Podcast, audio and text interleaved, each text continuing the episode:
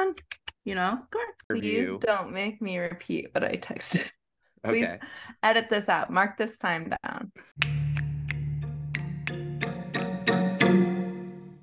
Welcome to this episode of the Prestige Ish Media Podcast. In this episode, we will be covering True Detective Season 3, Episode 1 The Great War and Modern Memory. Please note this episode may contain spoilers of the first and second season of True Detective and through Episode 2 of Season 3. I'll be your host for this episode, Craig Lake. Co hosting with me for this episode will be Jessica Z and Dan McNair. You can find our show at Prestige Ish Media on Instagram and Prestige underscore Ish on X. You can find me at Real Real Batman on both. You can find Jessica Z at Jobless Dog Mom and Dan McNair at Dan McNair 1017, both on Instagram and X. We hope you will join us for coming episodes as we cover True Detective seasons 1 through 3 on the way to the season 4 premiere January 14th on HBO, which we will also be covering. Now, without further ado, here's the episode.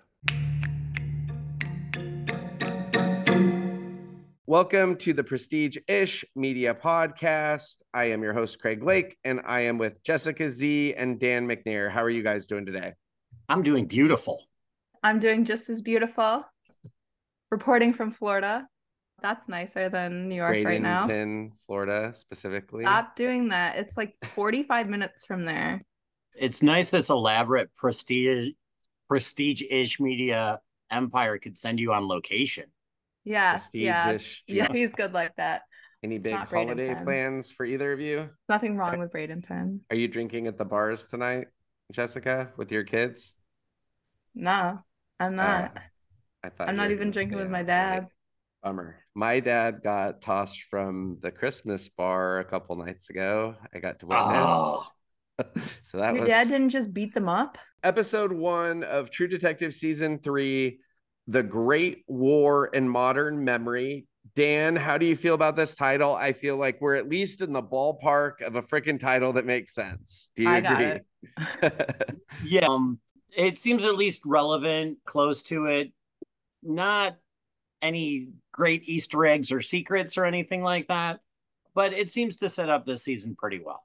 Written by Nic Pizzolatto again. I was surprised. I was unsure of how involved he was in the season after season two, but they did give him the reins again. The first episode was directed by Jeremy Saulnier. Nothing really great, in my opinion, that stands out of what he's done as a director, at least. The Green Room and Hold the Dark. I think Green Room was about the only one I recognized. Green Room was crazy. That's a really good movie. Yes, so he did do that one. What did you guys rank episode one of season three, Jessica? Dan. So for me, I Six was- for Jessica. Okay, go I was very pleasantly surprised. I gave it a 7.7. And in the past, we've talked about expectations coming in and things like that. And a lot of times, what will fill my expectations um, is who's in the cast. And uh, the acting performance of Masharala Ali, I hope I'm not butchering that, really blew me close. away. Marsha Shala, I think maybe. Maybe we should We're all take a stab at it. Mr. Ali really blew me away. And then I was happily surprised to see Stephen Dorff. I don't know if you guys have seen him in anything else, but he's kind of like a indie movie rock god for us independent film fans of the 90s. And he's playing his Um, partner. Yes. So not as sexy as a Matthew McConaughey or even a Colin I Farrell, was just about to say the same.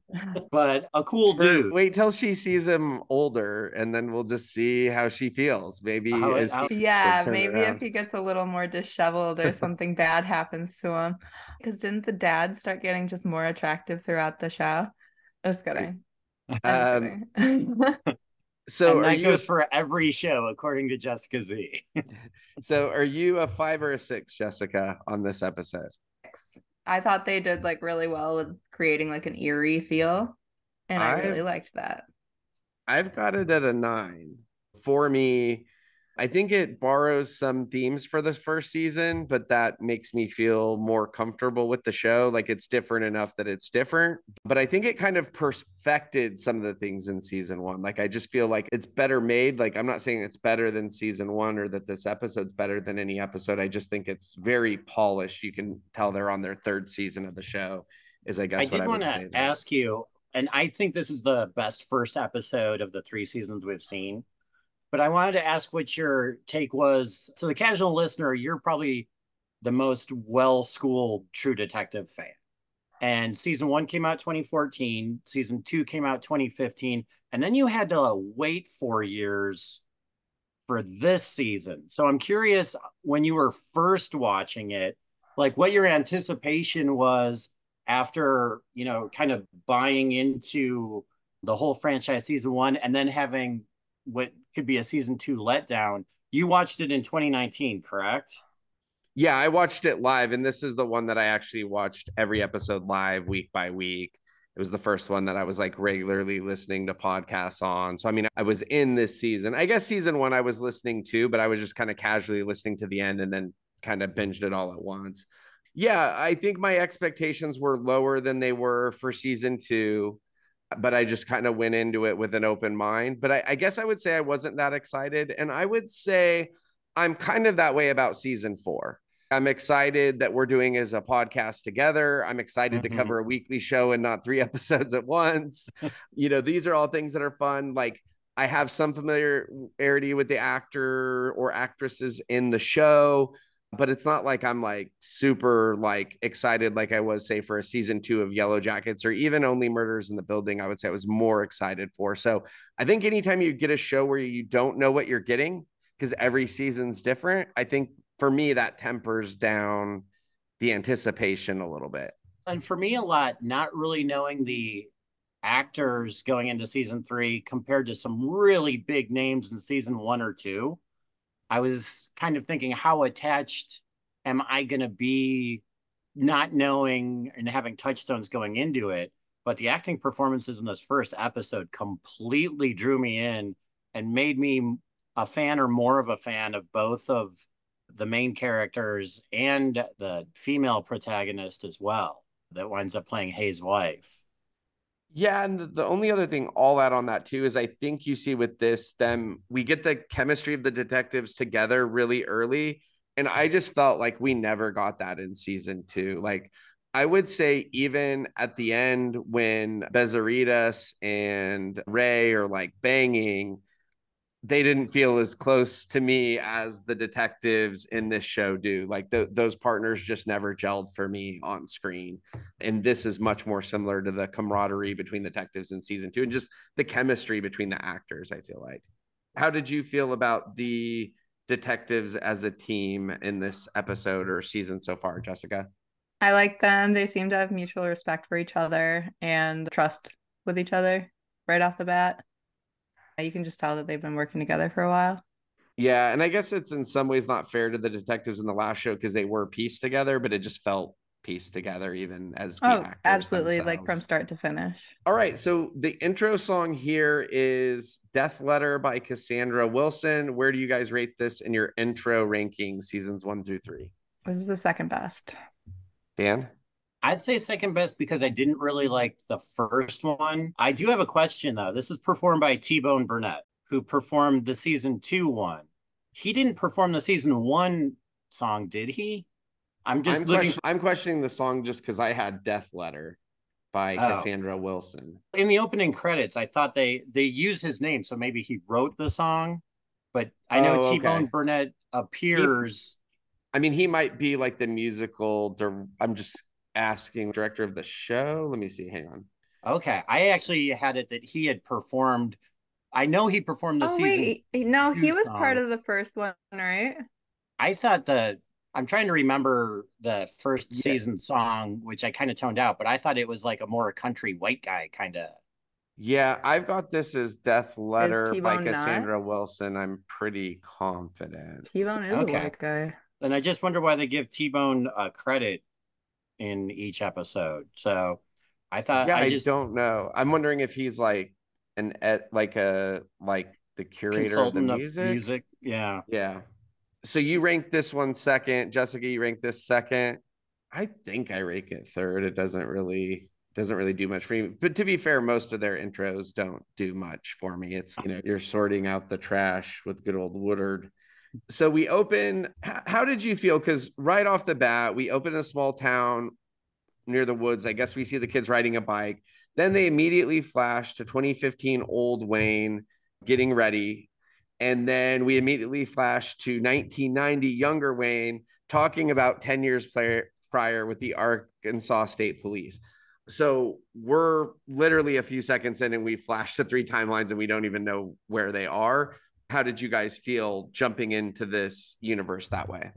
I think maybe I'm just getting savvy to the show, or maybe the cutting editing and acting and makeup made it very clear of what timeline we were in. In season one, I was very disoriented. What time are we in now? Where are we? And here I didn't feel that way. And I think it was part of Ali's acting, part of his hair, and maybe just part of this is one of the devices that they use in True Detective a lot. And I've got some experience points under my belt now, but it didn't Jessica, bother me. Jessica, how did you feel about the time jumps early? I thought it was, as he said, much more obvious this time of whether we're getting the beginning, middle, or I don't want to say end of life, later later stages in life. Yeah, it was just way more easy to follow than the last season, anyways, and the other season because they kind of just made Woody Harrelson look the same age. Yeah, I agree that this was done much better, and it was actually almost comforting because it w- was more similar to the first season. Yeah, it's like back in that crime drama instead of trying to be like, I guess I don't know how to say it, suspenseful, but the season two tried to be like sort of action thriller thing instead of a suspense thriller. Like I said, I mean, I felt like season two was more of a procedural than a true crime. And it was more, like you said, action oriented, or it was like more of a, I guess, more of a big level world of crime versus focusing on a specific crime. And so, once again, that's for some people. I like the true crime stuff more, and we're certainly back in true yeah. crime territory here. So in the 1990 scene, we hear him right away say, Of course, I remember 10 years is nothing. One of the detectives, I, I don't know. Sometimes I'm going to call them detectives, but I think one's a prosecutor and one's the attorney for the defendant who's trying to get his sentence removed. But he says, We can't know. We don't remember what we don't remember. He brings his case file, which I think he's leaning on a little bit and the two detectives say they need to go through the Purcell case. He asks if they want to overturn the conviction.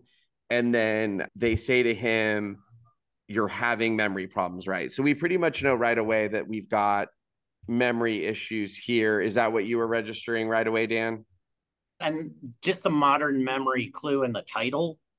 And then, yes, we're presented with Hayes as again, we've got a detective that's maybe an unreliable source, the way that Rust was kind of weird, the way that everybody in season two had drinking problems and parent challenges and all sorts of vices. So, yeah, we're presented with a detective that we want to like, but definitely has some demons right off the bat. So, we get old Wayne with recorder. It's May 20th, 2015. So, that's how we orient that time frame and that is the other thing I will say, even though I did mention dates, it took me, you know, 20 minutes in the episode to place the dates based on the context clues they give later. But we do clearly get here. He says it's May 20th, 2015. Um, Henry is coming with people from the TV. Remember why you're talking to them, to them, figure out how much they know. Look at your pictures, take notes, remember the nightstand, which appeared to be a gun in the nightstand. Henry is his son. He asks and says they're all ready when he is ready. And then we go back to 1990, where they say they think it's a strong case for the overturn. And they ask him to tell them about November 7th, 1980. So now in the 1980 timeline, Jessica and I were texting a little bit, and I think that she thinks about this more than I do. So I'm going to ask her first. Jessica, when we're seeing these different timelines, are you thinking it's him telling them the story, the actual story, the case file? When we're hearing these time frames, what who do you think's telling the story or how we're hearing it? Oh, I'm not really sure about that one. I was just saying like when they were initially taking the case, I feel they like only you ca- have to go by what statements they've been given. They weren't there to see what happened, right? Yeah, so I mean, I felt like you were maybe saying that that Wayne was telling the story based on his memory, and so everything maybe could be a little inaccurate because of his memory. Was is or did you kind of did that thought I did kind of not change as you were even? I didn't even think that far. Now you're thinking it. Now you're thinking way more into it than I did. So I kind Uh, of take most of our flashback scenes as just kind of an amalgam of all the different, whether it's him telling the story in any of the three timelines, the case file. Like I would say that the whole show is probably a stack of unreliable narrators. And I think that's kind of a true detective theme is unreliable narrators, probably. But I just take it at the face value kind of of what they're showing. Did you have any opinion on that, Dan? That's an interesting wrinkle because as I'm watching what unfolded in 1980, you're seeing things that Hayes couldn't have seen. He couldn't have seen who the kids passed by on their bikes. Now, he did interview a lot of people, and maybe that's him filling in the blanks with his own memory. But there's things that we see that I don't think Hayes necessarily could have had that perspective of. So, from A lot from of what looking at it, was from statements though, like the kids with the firecrackers and Yeah. just the bikes and everything. And I do on my Oh. end wonder how much is coming from the books, how much is coming from the files, and how much is coming from his actual memory in both timelines. Because he's already got not the 1980 timeline, but the 90 and 2015. He's already established some memory issues. And he's, you know, they don't really overplay it, but he's definitely like that case file is what's leading him through his conversation with them. So I don't think there's a real answer and certainly not early, but I just mm. thought it was an interesting concept to be aware of early that anytime you're dealing with one of your main characters who has severe men- memory issues, we've got, you know, maybe the most unreliable narrator we've had in a true detective season so far. The kids tell their dad they're going to go see Ronnie's dog. They'll he says be home by 5:30 when the sun's come down. Will is the boy, Julie is the sister. Will has his backpack. First they pass four kids playing, one waves. I almost think that's that might be that Mike kid, but I didn't note it at the time because I wasn't looking for him. They allegedly left the house at 4 per multiple statements. We definitely get a big cut in of the three teams and the purple bit bug that load up and see them later. They pass one of the ladies in her on her porch with a pumpkin waving. So we get another Halloween call out for you, Dan, like last season, I think. yeah, But it's also, I guess, November 7th. I certainly am not going to shame anyone for taking Halloween decor- decorations down late, as I have a Frankenstein up in my yard year round. We see some of the kids in the woods playing with fireworks. We see now, I think that's Woodard, is the name of the guy that is the trash man. He is Native American too, right? Is that a bad Yeah. read or am I crazy? his last name's like Greyeyes or something. So yeah, definitely. And I re- he's the only one I recognize, the only actor I recognize this whole time really. from Fear the Walking Dead. Oh, okay. Okay. I have not seen that, but that's It's, a if good you call out. really have nothing else going on, then you could watch it. Before or after Freaky Friday, which do you recommend first? First of all, it's just called Freaky. It's just freaky, and- Craig. It's just freaky. and I definitely watch that. Yeah, the, watch that twice before you watch Fear the Walking Dead. Or you'll die. They also, this is where we see them actually pass the teens. At the time, Wayne was with his partner, Roland West, played by Stephen Dorff. Past Stan's point, I mean, he's been in Blade, Public Enemies, but he's been in just a ton of different stuff. as a college kid, SFW, which I don't know if it holds up, was a great movie, and Cecil B. Demented is a fun watch too, kind of a campy John Waters avant-garde movie. I really that was probably like his most out there role. And I honestly like I know him and I know seeing him, but like for me to place a role, probably even outside Blade would have been difficult for me to do. I do also want to say this. Sometimes there's like bad wigs and sometimes there's bad good wigs. I think he has a bad good wig. Like I like it. It plays well. Or a but I good some- bad wig. Yeah, something like that. I'm no yeah, good, all bad of wig expert. Hayes's different looks are very believable. All of his are like maybe a, a a little degree tweaked characterization of the time frame that he lives in and the age that he's supposed to be. I may have And not same- noticed if we saw him in different timeline.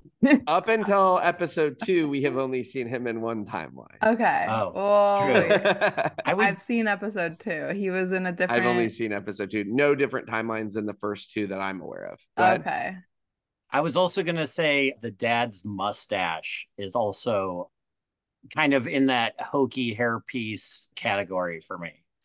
It- but none of it takes me out of it. Like all of it is just kind of like funny and of the time. I don't mind any of it. Yeah, end, yeah, it's a decent throwback. So they talk about how Steve McQueen died today. They're drinking and shooting stuff in the yard. Roland suggests they go to Miss Minnie's, which I think is a strip club. Wayne says he can't pay or he can't pay for it or doesn't like to. Roland says that it's more honest than most relationships. I think he says you're going to pay for it either way. Roland says he's a feminist. If they want to sell him a piece of ass, they have the right. And that's when he says you're going to pay for it one way or another. He says, You see yourself getting married, Purple. So this is one of the first call outs we get to his nickname, which is Purple Haze. He says, No, sir, I'm not a big enough asshole to put a woman and children through that. So I think we see early on he's not really, he doesn't think he's a good candidate for marriage. I also wanted to ask if you guys take any extra meaning from the day Steve McQueen died. As two people that were not alive yet we don't but dan as our uh, resident historian can you tell us something about it Well, that's a nice word for old guy. I I don't Are you know. telling me he was not an animated car? oh that's good Oh, good pull. So Steve McQueen, then this is before my time. I wasn't a Steve McQueen fan, but he was kind of a 70s John Wayne. A cop, he was in action movies like Bullitt or the type of Dirty Harry type things that you would expect of that era. And it seems like with a lot of these characters, like these are former war guys, and these are probably some of, as I progress through the season, the most well-rounded out, developed characters that we've seen as detectives.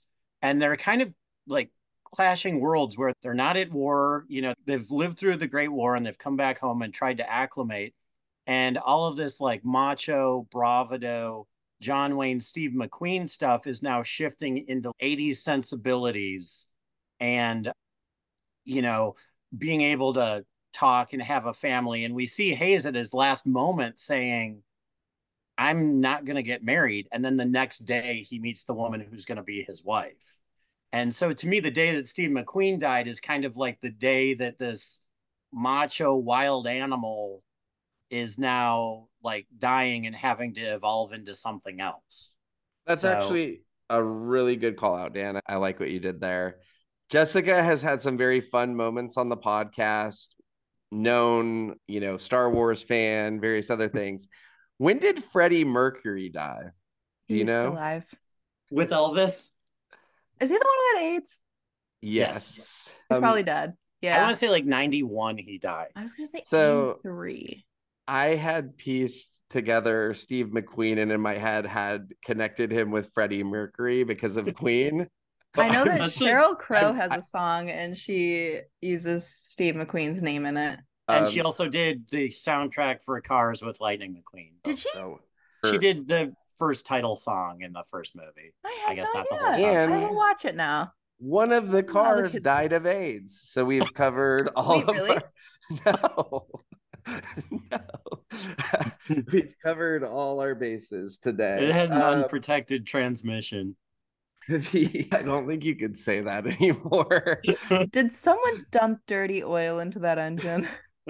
Your mom. Whoa. Ayo. Doesn't dump oil, but thanks. Ro- Roland points a gun at a fox. Purple hits kind of his gun away. As I know Dan likes the podcast research, I did some on what it means if you see a fox. There were some varying things that I found. It wasn't like super clean cut, but here were some things I did find.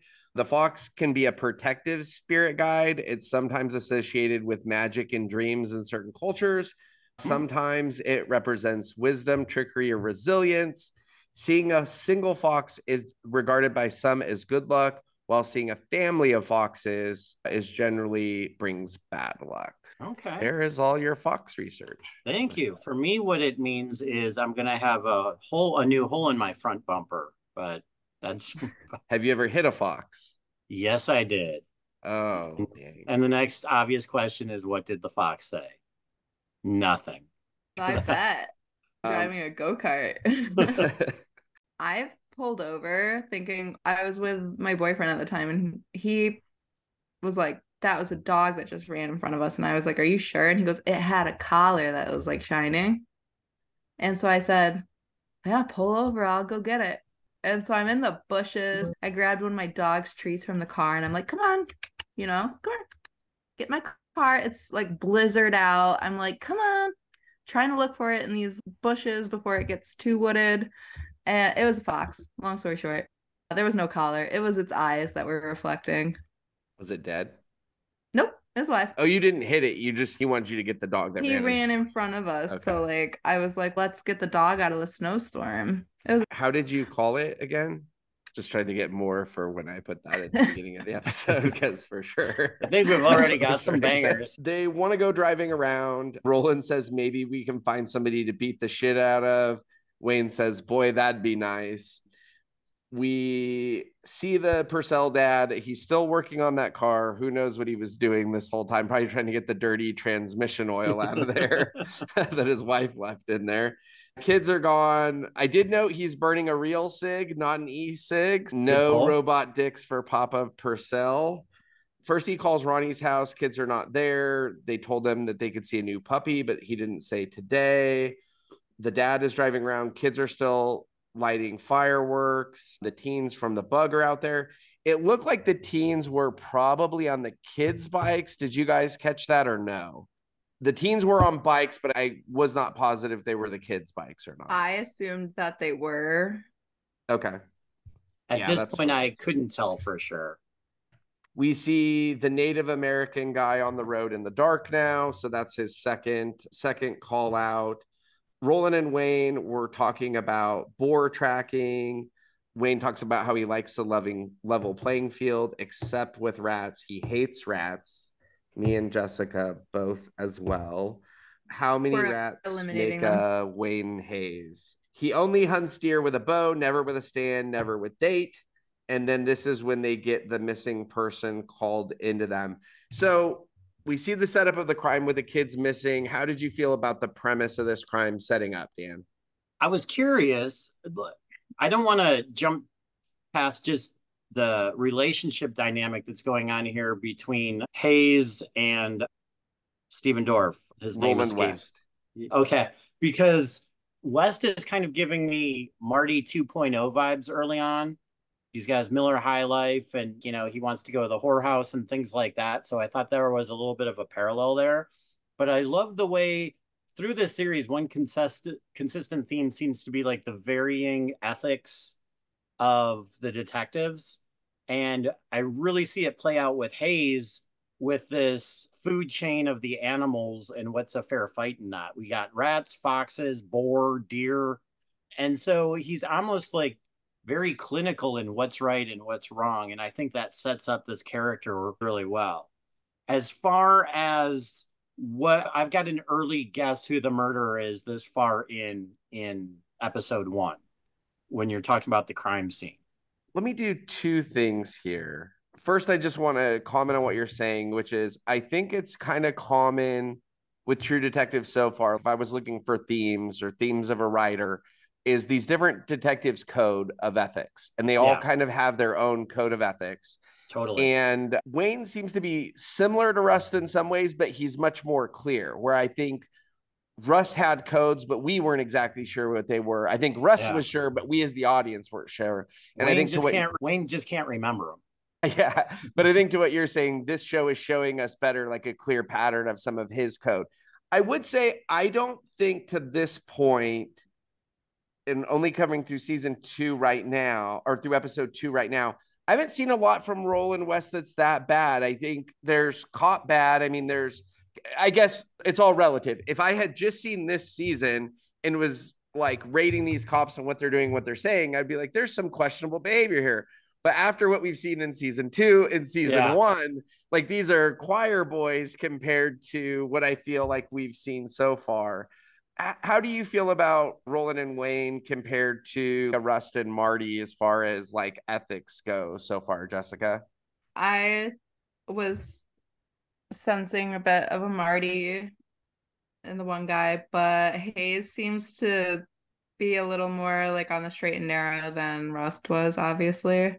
Yeah, I. Yeah, well, I would say. I just feel like Roland's a little straighter of an arrow than Marty was, but I could uh, understand. I mean, they both kind of have similar demeanors and stuff like I that. I feel like we like looking back, other than seeing him use his badge to intimidate his wife and girlfriend. We're talking about Marty. Yeah, we didn't really see much, that you like, guys crucified police for work. episodes. we didn't really see him do much police work at all. Oh, police work. Okay. I mean, in the later season, he kind of redeems himself with in, in the newer timeline. He drove that car that one time. You're right. So now that we got here, who's your early suspect as the killer, Dan? Through through Okay, so episode I'm one or gonna two. assume you and the listeners are familiar with Stranger Things. yes. We've got the 1980s. Yep. We've got missing kids. We've got them riding bikes, and we've got a Dungeons and Dragons book on good old Will's bed. Right now, I'm calling it "The Killer is the Demogorgon." I will say this. We also have a main character named Will. Yeah. Oh Yeah, yeah. I if I had to go through episode two, I would be going with I mean, it's probably too obvious, but obviously the cousin seems super fishy, right? Jessica, who do you got through two episodes? Yeah, he seemed like scummy. Yeah. I mean, it's too obvious. I don't know that they would have revealed who it is yet, but that's that would be my early guess, probably. What about your Fear of the Walking Dead guy? No. When we saw him grab that bag, I was like, was that a child? But I don't think I can. I don't know if I remember the season at all. I don't want to guess. Yeah. I don't want to guess. do- I don't want to throw anything out there. I'm Okay, so you have seen the season though, Jessica. Then Craig, Uh, if you some- want to read my text, you may. But Oh. if you would like to keep it secret, we can. Not all of them. the ones you just sent me or when? No, like the ones from yesterday when I was just spitballing. Some of your ideas. Okay, I let's I think I was um, texting you and Let's not give some notes. of Jessica's early episode one thoughts. Jessica Conspiracy Corner is always a good part of. Yeah, This that's what I was hoping for, but we'll have to fish. We'll just do some Jessica text corner. So, your mom said the kids were styled more like the 70s and the than the 80s. Do you have any thoughts on that, Dan, or do you want to address that, Jessica? The clothing conspiracy. Uh, that I told her that the cops were just working off the dad's description, so of course it wasn't probably accurate. Did you think it looked more 80s or 70s, Dan? I think if you're a poor family living in Arkansas and it's November of 1980, You have early 70s. your clothes are clothes. from the 70s. That she, so, the was, she was mostly she was talking about like the girls and boys' hair. Yeah, but they're at least six The years dad behind was in on Arkansas. point. The dad Oh, was on geez. point, but I had a no, I get what you're through the saying. They were probably behind on trends. Episode one, I don't have. I just don't think the guy with all the not a garbage picker. What do you call him? He's got the go kart and The this scrapper. Mad Max The scrapper. There's just no. You can't move all that scrap without people noticing. That seems like an obvious red herring early on because you see him so much that it's not subtle like the and he had season witnesses everywhere he went. His car's slow. Yeah, I, that is I never really fully, I never really bought into the trash man being a real suspect. I mean, he's definitely like an early season only murders suspect. I would say I don't even know if I believe the cousin did it, but I mean the peephole's got to be the cousin more than likely, oh, Yeah. you know. Oh, yeah. And so reg- regardless, the cousin should committed crimes. Which crimes? I guess we'll find out. So Roland and Wayne showed up at the crime scene. Old Wayne is doing the tri- true crime documentary inter- interview. He says there's a big full moon that night. Now, I have a question on this because of the title of his wife's book, Yes. which is I'd have to go through my notes. Can you place it right away, Dan? It's like the moon and I the- life and death and the harvest moon. Yeah. So I'm wondering if he really remembers that moon or if he's getting that from Oh. so just one thought I had going through it. So they kind of start going through the timeline we've already gone through with the dad. In the 1990 tom- timeline, the prosecutor and the uh, defense attorney, I guess, said it never occurred to you that the dad might be lying. They said, of course it did. General rule, or I guess this is Wayne said, of course it did. General rule is everybody's lying, but first impression, he thought he was telling the truth. So, did you guys both believe the dad throughout the process for the most part? I really like the Yeah. way they set it up because he said, like, when did you stop believing that? And he says 10 seconds later, and we see mom come in. Well, and that was on specifically like they had when they start going through the house and stuff like that, they had thought that it might have been the mom leaving the dad. I Um, believe the dad. I thought because it showed him out looking for them, but I guess he could have just said that he was. But I don't know. He seemed like why harp on the be home at five thirty? Like why even care if it's just gonna do something to him? Yeah. Unless Well, he had plans again, we- to kill them at five thirty. we don't know we don't know the what recollection we're actually seeing you know but so we find out that when uh, wayne was deposed in 1990 that's when his wife published the book he said that his life before that case was before Nam and after Nam and then now it's before the purcell case and after and we're in 2015 and it's come back again they say the wife's book is considered a literary classic of fic non-fin. He just says she's good at a, a lot of things. He starts reminiscing and getting emotional stuff like that.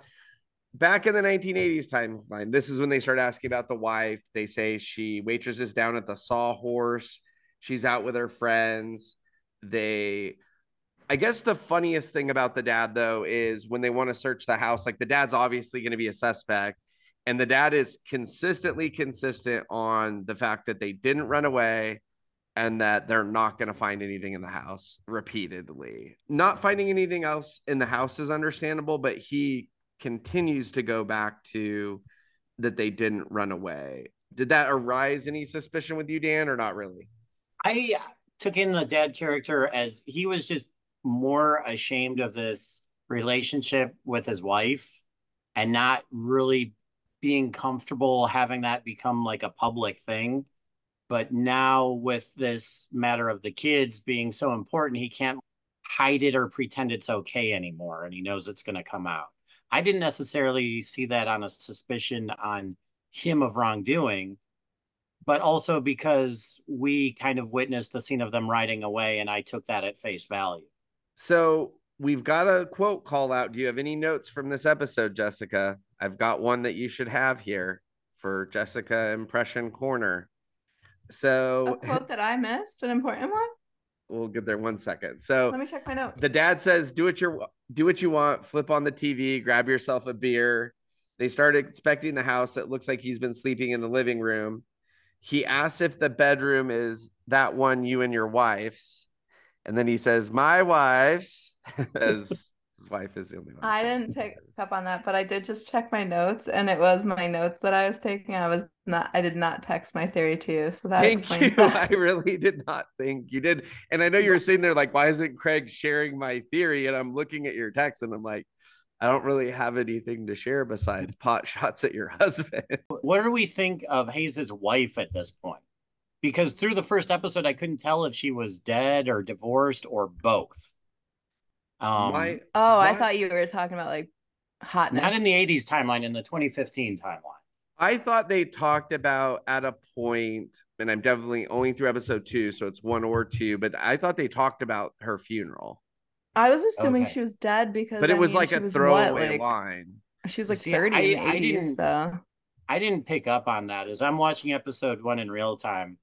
First Yeah. off, I'm wondering where the wife is in this, and he, because he's emotional, I can't tell if that's because she like walked out on him or she passed away. And then also, I paused it to read the book jacket as he picks it up off the shelf, and we see his son, but there's mention of another kid, like she has a son and daughter uh, even though we haven't seen a daughter at this point. So that was kind of a question to me too. is Rebecca? We see Yeah. the daughter in episode two. We get the reference to Rebecca in one. And then I think we define who Rebecca is in two. Is, is kind of how I see that. And and I think asking about the wife is a valid question. And I still wonder if he has bad information at different times, but there was a throwaway line about her dying i thought and i could be Okay. wrong but i do thought i do think they addressed it because otherwise i'd have been c- consistently asking the question but once again when you're dealing with an unreliable narrator i still am asking the question it's fair to say it could be something else that he doesn't well, and this early on, I'm wondering, we know it's 2015. If the wife had passed away, in your mind, trying to process everything, do you think she passed away in 1990, in 2005? Like, no clue. I, I don't think the Okay. show's shown us anything for me to take a stab at that but i mean Okay. certainly she was in live in 90 when the book was released. Past that i really couldn't say. This is where you know they start thinking the wife left and took the kids and this is where they you know that's when the purcells start fighting. The wife comes home like you were just alluding to dan.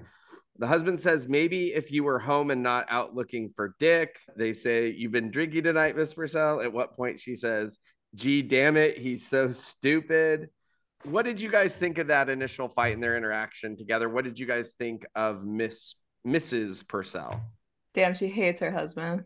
I think she hates Uh, her life. I think what's- she's the most cartoony character we've met yet.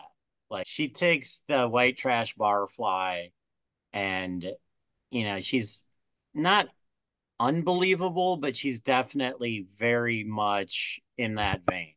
And it made So me here- feel bad for the husband, too, and the kids.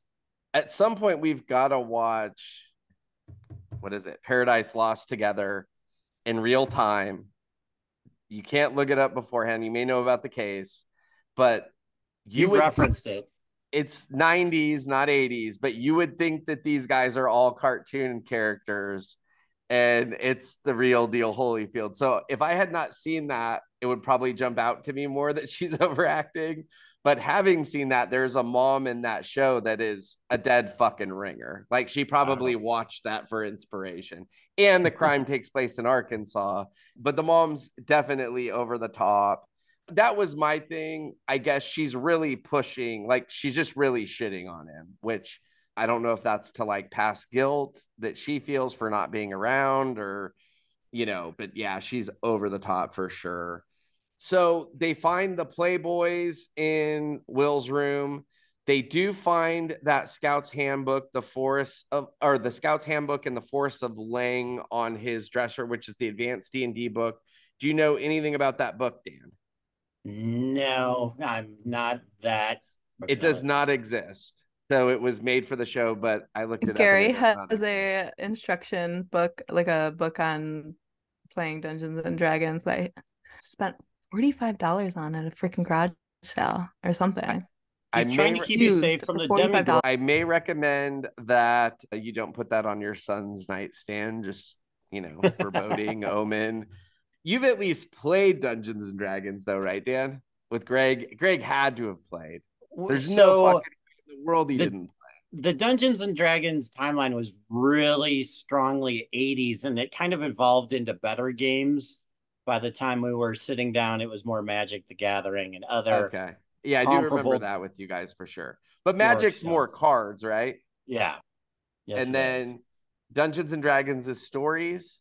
Yeah, they'll give you, as I understand it, kind of like a narrative and different things that pop up. And basically, you make decisions and roll dice. I tried to get a Lord of the Rings one once when I was like 15, 16, but I couldn't even open it and read it. But I got it, but it's I couldn't do it. But I wanted to. Don't put it Um, on your dog's nightstand. in the closet, this is where they find the peephole. So, did you guys suspect the dad of the peephole at all at first? Or because I don't know if we knew about the cousin quite yet. So, No, I don't think we knew about the cousin. I just thought it was the son. And then as soon as in episode two, and we meet the cousin, it's like, oh, okay. yeah. There we go. so some of the things we hear neighbors saw the purple vw some of them saw the kids trash man keeps coming up they tell the dad tells them they've been sleeping separate for six months and then this is when they mention the cousin staying with them so that's when i immediately was like in cousin territory but i think like you at first i was like dad or brother super weird either way and then i was like that's kind of where i put the cousin piece together And just So- on the topic of peepholes, how do people not notice peepholes? If there's a hole in my wall, I don't get it. You think you would notice? So you have Oh, no sh- peephole experience, Dan. You've never used a peephole. No, I mean, I guess I could see maybe looking through a keyhole or like a crack in between a door that Uh. wasn't edged up right, but an actual hole in the middle of a wall Jessica, seems very have, obvious. do you have any peephole experience? Have you ever had a peephole before? I How does it work? I want to know. I, if you look it up, Henrietta High School, like outside of Is Rochester, that like New where Peppa the Pig goes? No, a guy who lived two doors down from me, three doors. He Terrible was a gym teacher and coach there, Uh-huh. and they found out they found peepholes from his office to the girls' locker room, and he had cameras there. yeah, that's hard times. We had a JV He's doing hard time. we had Thanks a for JV bumming everybody out. Yeah, I haven't had any peephole close calls that I'm aware of, but how do you know? Like you say, when you see a peephole, you don't know if you haven't seen one. So maybe they're more stealth than you think, Dan. We had our own peephole show on Zoom a few weeks ago. what? Oh. so this is where we get the introduction to the wife Amelia in the 1990 timeline. She's an English teacher reading Tell Me a Story by Robert Penn Warren. Dan, do you know anything about this poem? No, I would. I actually have a note like what is because I think I want to say they reference it in further episodes. I don't know as I'm only covering through episode two, but he, according to poemanalysis.com, the poem is divided into two parts. In the first part, the speaker shares one of his childhood memories. In the next part, the speaker asks readers to tell him a story. Before they can start, he de- defines what should be the theme of the tale. It must encompass the theme of distances. In modernity, there is nothing left to be talked about. That's why he tells them to share a story that can rejuvenate his weary mind. It should be a story of delight, not filled with the ravages of modern time. So I don't know a lot, but there's several references to time and mind there. So I think Yeah. there's something The memory for thing. sure. She teaches eighth to 12th grade English. They want to talk to Freddie Burns. Freddie Burns says they were just hanging out at the Ranger Tower. Did you guys, I guess before I go through what was in this, you guys notice the inconsistency of the stories between the teens? Did you guys catch that? You know, it seemed pretty similar to me, to be honest with you. I didn't. Yeah. So Freddie specifically says that he they saw them on the bikes. They saw them at 4:15 and that they didn't see him at the park and they left the park at 9 or a little after. Then when they talked to the guy in the black Sabbath shirt, he says that he did see them and they were playing at the park. So they caught him there where Freddie's admitting that info. So yeah, and then when they start questioning him more on, that's when he kind of shuts down and stops answering them. So they definitely caught at least one lie there. That's interesting. I didn't think them as viable suspects, so I probably didn't pay very close attention through a lot of their questioning. Yeah, I don't totally know that they're viable, but they definitely have inconsistencies in the stories for sure, outside of the alcohol thing. Wayne asks Amelia about Will. She says he's polite, polite, quiet, advanced in English. I um, never saw him get into any trouble. At one point, she says, "Yes, sir." I when he says, "You say, sir," I should start looking for my boss. When he leaves her, he calls her. I think he says, "Yes, ma'am," and then she says she starts looking for her mother what did you think of the interplay between them when they first met, Jessica? Did you think there was a romance budding? Any other thoughts on what they talked about? I sensed some interest on both her end, mostly, really. She was pretty flirtatious. Dan, how did you read it? Yeah, I thought it was very ironic just that he says he's never going to get married and then poof, instantly he meets this beautiful woman and seemingly they're the only two black people in this little Arkansas town and they're about the same age and they're both like, you know, hot or charismatic or things like that. It seemed like the whole narrative was just steering them together. And then with the future timelines and things like that, your mind makes a leap as as far as how this is all going to play out. Yeah, I was gonna say I actually thought she played it pretty cool at first, but probably why I can't read signals from anywhere and ever. But yeah, well, um, she, I thought her body language was just like very open. She was very like forthright in her conversation with him and very, know, But where- warm, warm and at the end, it was definitely obvious where she said, he said, I'll let you know if there's anything else. And then she says, please do anything at all. And then that's when he gets her number and he said, I'll be in touch. And then she said, good as well. And so that's when those were mm-hmm. like obvious, more obvious signs. I did think their conversation on some of the racial stuff, I actually enjoyed it in this show because I don't think it was too over the top. It acknowledged some of the negatives, but it also didn't paint it so negative. Like I thought it was a fair representation every which time. direction. Yeah, and of any time. Like I just thought I, they kind of like they played it. They didn't play it to one way or the other. They played it honest to what you would think it would be in a town like that. Yeah. Thoughts on that? fully agree. Yeah. Any other things to add, Dan? Or No, I agree with what you said. It seemed to round out and make these characters seem very sincere and comfortable in their own place.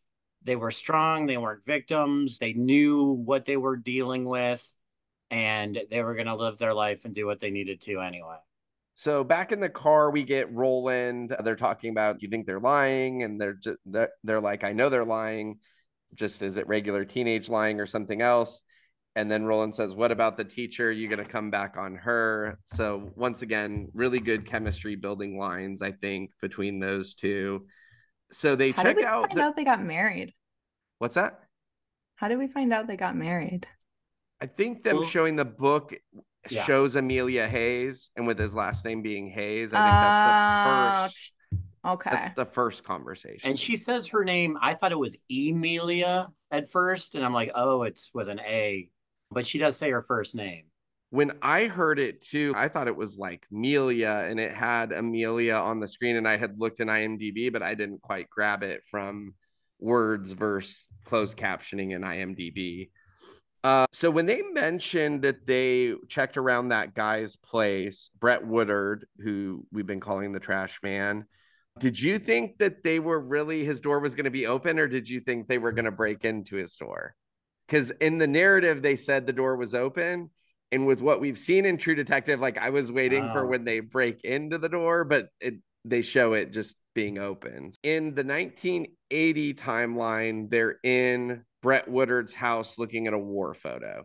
In the 2015 timeline, he's still doing the interview. I got the impression with Well, him, she thought thought the was like- war memory was a trigger for him to get him out of that interview.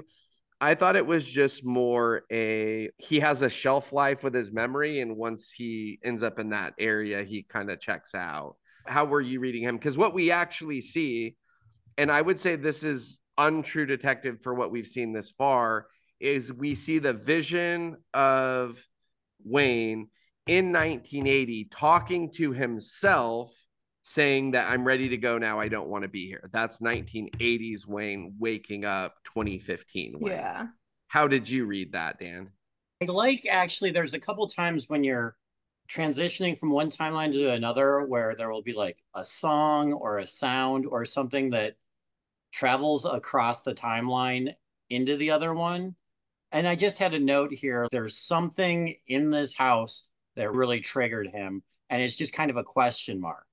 And it's something to put a pin in for a future episode because I have watched a little bit further on and it is really good storytelling that if I didn't write that note, I might have forgotten about it. But when we get further on, there's like a tie-in. Yeah, so I would say up till What's the this tie-in? point, Did they fight together? Were they in the same unit? Up till this point, I would say that I was just kind of reading it as I think you see that with people with dementia stuff. Like a lot of times they have a shelf life and then they just kind of start fading out. And this guy's older. I don't know what he has Yeah, but do they know that they're fading out? They just kind of start petering off. And so I think his goal would be is he's like having trouble to kind of get out of there. But yeah, I don't know. You know, you can tell that he knows he's got an issue because he's like laying it out for himself. So I don't know if he wants to get back and write all this stuff down for the next day before he starts to forget stuff. You don't think any I'll, of that? I'll Dan? just say Hayes is a very unique case, and th- yes, there is a memory thing here, but he's way too sharp for just normal TV story dementia. And so I don't necessarily think it's just getting old and forgetting things the way we're Yeah. presented. You Well, I mean, Julie Purcell I'm is going- robbing pharmacies to drug him to hurt his memory, right? yes. Pump the brakes. Yeah, I mean, I can only go through episode that I've seen, which is one or two. And so based off of that was my take initially is that he needs to kind of every day tell himself what to remember for the next day, like a memento type deal. And he starts to waver. He needs to get to himself before he gets in the next day and doesn't know what the fuck's going on. That's how I would have read it up till that point. So this is where we do see the harvest moon on the shelf the we see him looking by the ranger tower this is where we kind of hear the the first i think reference that he was an lrp or lerp specifically which is long range renaissance reconnaissance patrol deep in enemy territory they would drop him in the jungle alone he would come to two come back with two to three scalps later he was a pathfinder he tracks wild boars for fun so this is where the search party was kind of like wanting, wondering why he's not going with them. Roland says if he wants to look alone, I'm okay with it. So down by the wider water, he finds a bike. He finds a stump with a husk doll of sorts. Did the husk doll remind either of you two of the bird traps at all? Yeah. Dan, not really. Not so much for me. I think to me and some fans, I think it was a much more familiar call out, even if it's not an exact. Yeah, thing it's just that's- the physical symbol. Yeah. So he sees another one by the cave. Wayne's taking pictures as he goes. It seems to me once he gets to the last doll, he kind of has a feeling of what's coming. And then once he gets in that cave, he sees the body of the boy with his hands in prayer. Thoughts on the crime scene, Dan, and getting to the crime scene. I'm not surprised that Hayes tracked it down and things like that. Yeah, something sick and a little ritualistic has happened here. Where's the sister? You know, that's really my main thought at this point. Yeah, and we see that Wayne is very he wants to get right back out there, and I think does go right back out there looking for her. What was your thoughts on the body scene and the dolls and all that, Jessica? So I texted you about this, and his hands are in the prayer position. Okay. Would someone have had to go? Would someone have had to tie them like that for rigor mortis to set in and freeze them that way, and then go back to the body to undo undo the tying? Because nothing was holding his hands like that. How are they like that? Shouldn't they just be limp if he's dead? You're setting up way too many rigor mortis jokes, I feel like. But uh yeah, I'm unsure. I just I didn't really think of how it would have got there. I don't really know. I don't know how rigor mortis works exactly in this specific instance. What a Do you know, sad scene, and then to find it alone, it's got to be hard. So in every season, we've had a posed dead body, haven't we? Yes, for sure. Usually in the first episode. Yes, for sure. In, okay. I'm just Nic's realizing favorite. that commonality. I was kind of my mind kind of went to Rust and Marty in season one talking about what if the crime was personal or not, or like how he talked about that.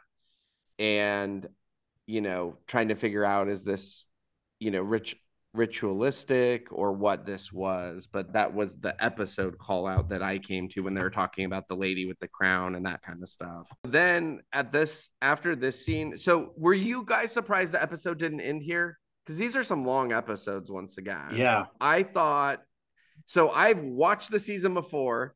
I actually watched a few episodes when we were still on season two. And then I rewatched these for notes and I was still thinking they were going to cut the fucking scene there. and we still had a few more minutes left. So this is where we cut back to 2015 and this is where we see the book and that's where it says Hayes. So I think that's where you know for sure that's his wife. And then the son comes in, he seems kind of zoned out. Back on the scene, the cops are collecting evidence. And Hayes is kind of seems focused on continuing to go. Like he's asking him to tag the dolls. He wants to get back out there. They talk about how the kid's head looks injured. So now in the 1990 timeframe they say you know you think we've got the wrong man 10 years ago? Hayes says no shit this is where we find out julie's prints were in the system there was an after hours burglary and someone broke into walgreens pharmacy and her fingerprints were on it so they think she's still alive. What did you think of that wrinkle and turn, Dan? I thought that was a pretty good cliffhanger right there.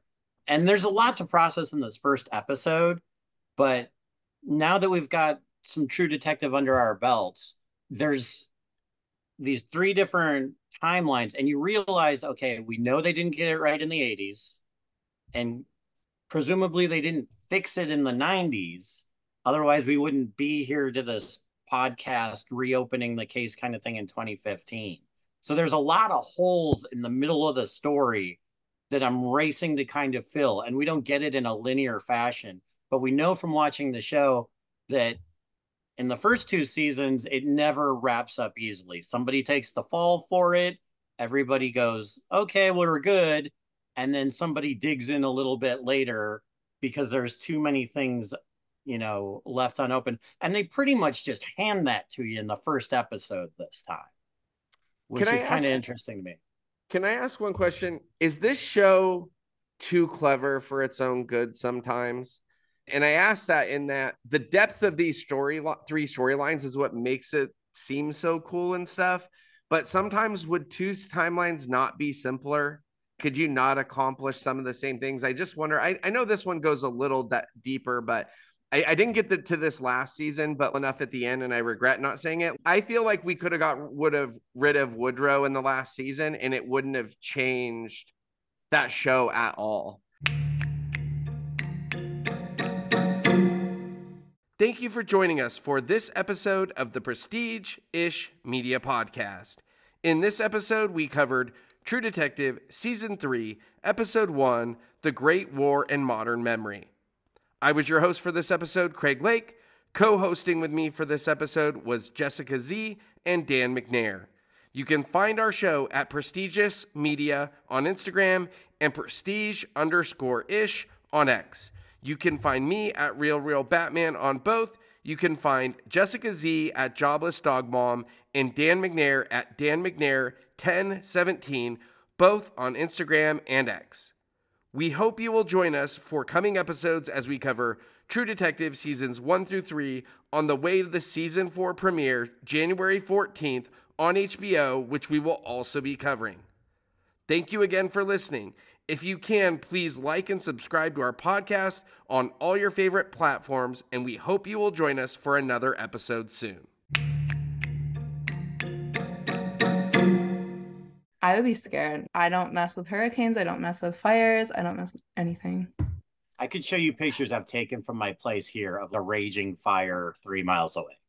She also doesn't mess with Texas.